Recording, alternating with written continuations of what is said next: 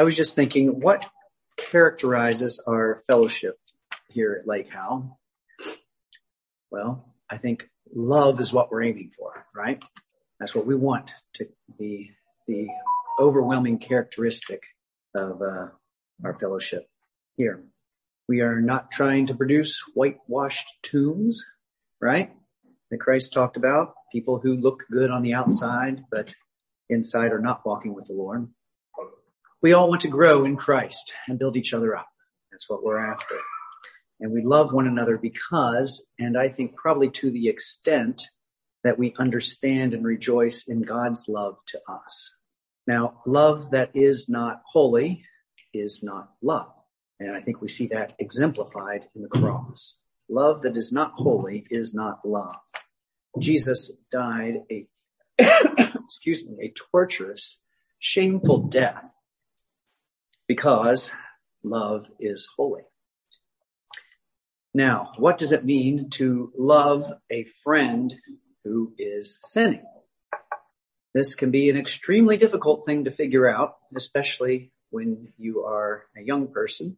And it's a very common thing that young people have to figure out. It's a normal thing for, uh, and when you are in your youth at some age, to have to deal with a friend who is going in a wrong direction with their life. What do you do? How do you deal with that? Well, I would suggest in love, and that's what most people treat their friends, they think they're treating them in love, but what does that really mean? How do you, how do you love a person in that situation? Take a look at Proverbs chapter 27, and then we're going to be turning to Galatians chapter 5. We'll start in Proverbs 27, and I'm going to read beginning in verse 5. Proverbs 27, 5 says, better is open rebuke than love that is concealed.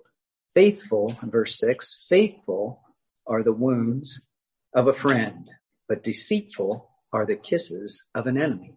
I think we get a good solid hint there is how to, in love, relate to a friend walking according to the flesh instead of the spirit. Turn over to Galatians chapter 5 now, and I'm going to read a uh, fairly lengthy passage here because I think it has a, it, it's just very helpful to try to think and how to, it can be so confusing when somebody we love is turning away from the Lord. Um, how do we even think about that? How do we think in terms of our relationship with? Galatians chapter 5 verse 13, we'll start there. Galatians 5:13 for you are called to freedom brethren. Only do not turn your freedom into an opportunity for the flesh but through love serve one another.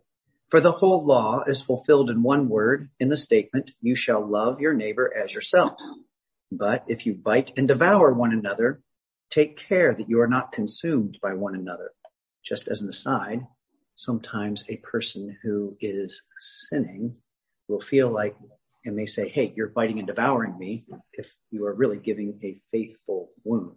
The idea isn't to wound. That's not the point. The idea is faithful. But if you are being faithful, they may feel a wound. And what they call that wound may be inaccurate. But um, on the other hand, we are to be in love, delivering whatever truth we need to. We do not want to bite and devour one another, right? So what's the solution here? What does Paul say? And I think inspired by the Holy Spirit. Galatians 5:16, but I say, walk by the Spirit, and you will not carry out the desire of the flesh. For the flesh sets its desire against the Spirit, and the Spirit against the flesh. For these are in opposition to one another, so that you may not do the things that you please. And to me, this is one of the most helpful places in all of scripture to understand what is going on inside me. And what's going inside, on inside of every believer who has not yet been uh, taken home to be with the Lord. We've got the old nature and the new nature and they don't get along real well. So inside you, you've got a battle going on and it's going to be that way until Christ returns for us or until he takes us through death. So just understand that that's what's going on in each of us. Okay. Verse 17, for the flesh sets its desire against the spirit and the spirit against the flesh, for these are in opposition to one another so that you may not do the things that you please. But if you are led by the spirit, you are not under the law. Now the deeds of the flesh are evident, which are, and so he's saying, hey, this is obvious stuff, guys. Um, if you're walking into the flesh, here's some of the kinds of things that you might see. Immorality, impurity, sensuality, idolatry, sorcery, enmities, strife, jealousy, outbursts of anger, disputes, dissensions, factions, envying, drunkenness, carousing, and things like these, of which I forewarn you, just as I have forewarned you, so this isn't the first time he told them this, that those who practice such things will not inherit the kingdom of God. Now, if you look down that list, you'll see some things that you might think, oh, horrors. This would be a truly horrific thing. I can't even imagine somebody doing such a thing. Um, other things you might think everybody does that. What's the big deal? Right? Well, it's all, and he says things like these. They're all in the same group. Right? So it's just good to understand these are all things produced by the flesh. All right. That's, that's the category we're talking about. These are things produced by the flesh. Well, it describes what we were. We could turn to Ephesians 2 for another example of, um, of that, but I, just to see what we were like prior to being saved by the grace of Christ, God. But 1 Corinthians 6, I'd like to look at that briefly. I find 1 Corinthians 6 very helpful in clarifying here the Galatians 5:21 where he says those who practice such things will not inherit the kingdom of God. Does that mean that a believer if he practices these things things is going to lose his salvation? Correct answer is no. No. If you're truly saved, you cannot lose your salvation. It does not depend on you any more than initially getting saved depended on you. You aren't saved by works. You don't keep yourself saved by works. So it's not your work. So, but this is, you know, it could be a difficult passage to understand. So let's take a look at 1 Corinthians 6, which I think is a parallel passage to this that helps explain it. 1 Corinthians 6 verses 9 to 11. Or do you not know that the unrighteous will not inherit the kingdom of God? So same kind of language that we read here, right? Do not be deceived. Neither fornicators, nor idolaters, nor adulterers, nor effeminate, nor homosexuals, nor thieves, nor covetous, nor drunkards, nor revilers, nor swindlers will inherit the kingdom of God. Such were some of you. But you were washed. you were sanctified you, but you were justified in the name of the Lord Jesus Christ and in the spirit of our God. So it's not a matter of, um, just our behavior can make us lose our salvation. The point is behavior is significant. Yes. That's why Christ died is because of the sins we commit. And this kind of stuff isn't going to be in the kingdom of God, right? But we've been washed from all these things. The blood of Christ is so powerful, it can actually transform us so that we will, we know when we go to be with him, we will be glorified. That sin nature will be gone. Okay. So I think to me that's helpful to understand. uh, back to Galatians 6. Sorry, I meant to tell you to keep your finger there, but just to finish off here, um, or actually Galatians 5, we're finishing in Galatians 5 and then I'm going to get to Galatians 6 a little bit. The point is that we are to behave like the new people we are, right? The flesh produces the works of death, that we just read. So let's see what the Spirit of God produces here in verse uh, 22, Galatians 5, 22. But the fruit of the Spirit is love, joy, peace, patience, kindness, goodness, faithfulness, gentleness, self-control. Against such things there is no law. Now those who belong to Christ Jesus have crucified the flesh with its passions and desires. If we live by the Spirit, let us also walk by the Spirit. Let us not become boastful, challenging one another, envying one another. Brethren, even if anyone is caught in any trespass, you who are spiritual, restore such a one in a spirit of gentleness, each one looking to yourself so that you too will not be tempted. Bear one another's burdens and thereby fulfill the law of Christ. When you become aware of a friend, a brother and sister in Christ pursuing sin, the exhortation here is to be a faithful friend say the difficult things that may hurt their pride. You do so in love and in gentleness, being careful not to be pulled into their wrong thinking. Their tears can influence you. Their anger can influence you. Their scorn can influence you. All kinds of things a friend can do to influence you. Um, not to mention just simply, hey, what they're doing may sound like it's kind of fun, or they may make it sound that way. So in Galatians 6, you who are spiritual, that is those of you who are walking in the spirit as to walking in the flesh, right? If you're walking in the flesh, you're not going to be much help to somebody else walking in the flesh. But uh, spiritual doesn't mean the elders of the church, somebody who is some exalted position. It's this is written to Joe Blow Christian. It's written to each of us. Okay. So we, the exhortation is for us. Hey, we've got the battle going on inside us. So does our sinning brother or sister, right? Now they're letting, they're feeding the flesh. They're walking according to the flesh and you're seeing it. The exhortation is you've got that same battle in yourself, but you're walking according to the spirit. Okay. And now what are you going to do? How are you going to help this person? How are you going to relate to them? You need to do it with gentleness and try to restore them, right? Restore such one in a spirit of gentleness, but being careful that you're not sucked in to walking in the flesh with them. Okay. What you don't want to do is encourage your friend in their sin or pretend that it doesn't matter for your friendship, that they're, hey, that's okay, or, you know, whatever. There's all kinds of ways of glossing over things and making it seem like no big deal. Our friendship isn't based on that kind of thing. We're still enjoy playing racquetball together or whatever, you know, it's like it's no big deal. You don't want to do that. That is deceitful and acting as an enemy, actually, if you consider what Proverbs had to say. It's acting as an enemy both toward your friend and toward God. If you remember, um, he who would be a friend of the world makes himself an enemy of God, right? Um, so that's, you don't want to go down that road. Well, here's another thing that I have seen and I think probably participated in in my, especially when I was younger, because as I said, I, I ran into this more often as a younger person. Of course, now I sit in my office and type on the computer and don't see as many people as I did when I was a kid going to public school. But, um, what if you've already started going down that path of deceitful kisses with a sinning friend?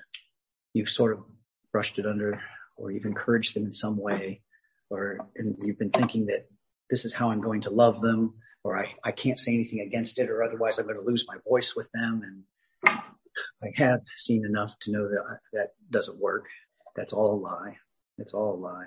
Um, it's certainly more comfortable not to be confrontational, but there is a time to be confrontational and, uh, by refusing to be confrontational at times in a gentle way to bring up things that are hard, by refusing to do that, it's actually wrong. It's actually sin.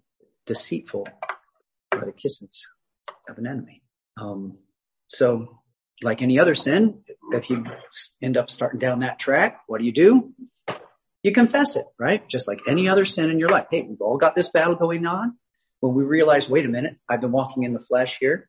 First thing we do is we say, God, I'm sorry. We can try to hide from God, but that doesn't, historically, that hasn't gone well for a single person in all of history. So you can go all the way back to Adam and Eve and all the way up to the present time. It's not going to go well trying to hide from God, right? And obviously God knows everything anyway. Why do we want to hide from him? And he loves us, right? So we realize it's, it's embarrassing. There's shame, whatever. Christ died for that. He knows it. He knew it before you did it. He took that punishment for the sins you're going to commit tomorrow. He's already taken the punishment, right? So go to him humbly and confessing it and repenting of it. And what does first John 1 9 say? If we confess our sins, he is faithful and righteous to forgive us our sins and to cleanse us from all unrighteousness. Think of the prodigal son, the father and the prodigal son, looking out the window, waiting for somebody to come, you know, son to come back. That's the posture of God. He's longing to forgive us. He knows we're sinning. He, we left the house, took his money and we're out squandering it, whatever. He knows it and he's waiting with love and eager arms to receive us back when we confess our sins, right? So that's the first thing we do, just like with any sin. And he will instantly forgive us. It's not a matter of penance. It's not a matter of things we've got to do to prove we're really, God knows our hearts. When we go to God, he knows our hearts. For people, we don't know each other's hearts so well. But with God, it's instant forgiveness. He knows our hearts. So once we've done that, then the thing to do is to go to your friend who is still sinning and apologize to them because you have actually sinned against them by not being a faithful friend and wounding them. You need to. And, you know, this is something that I think we have probably all observed at least if we have not been actually involved with at some point in our lives. It's not an uncommon thing at all. Um, but it is a very important thing that we get it right. And if we've started wrong, that we turn around and get and start on the right path in these things. None of us are perfect. And that's going to be a very favorite thing for a person who's sinning to throw in your face, right? Hey, you're not perfect either. Well, that's not the point, right? We know we're not perfect. We've got this battle inside us, but there is a difference between aiming to please our savior and any other aim, aiming to please self, aiming to please anything else, aiming for whatever. If you're not aiming to please your savior, then you're on the wrong path. You're walking according to the flesh and that needs to be dealt with. so we want to help those who are aiming the wrong direction to turn back and aim to please our best and eternal friend, Jesus Christ. That's much more important than our, the other friends that we have who may scorn us. They may turn against us. Those things may happen, to truly treat them as a friend, this is what we need to do. We need to follow the scriptures and see what God has said love is holy and it is the loving thing to do to try to bring them back. Now, very encouraging thoughts in James 5:19. Excuse me. James 5:19 and 20, very excuse me, my goodness. The very end of the book of James. My brethren, if any among you strays from the truth and one turns him back, let him know that he who turns a sinner from the error of his way will save his soul from death and will cover a multitude of sins. Love does cover a multitude of sins. And when we in love go to someone and faith, be faithful to them by telling them truth, even when they don't want to hear it and doing it in a gentle way, an encouraging way, trying, exhorting them to return to our savior. This is what it's talking about. I just think the verse that I've really been thinking about a lot is Proverbs 27, 6. Faithful, faithful are the wounds of a friend, but deceitful are the kisses of an enemy. So let's be friends and not enemies, not looking to create whitewashed tombs, but to truly build each other up in love and to really love one another from the heart. That's my thoughts for this evening.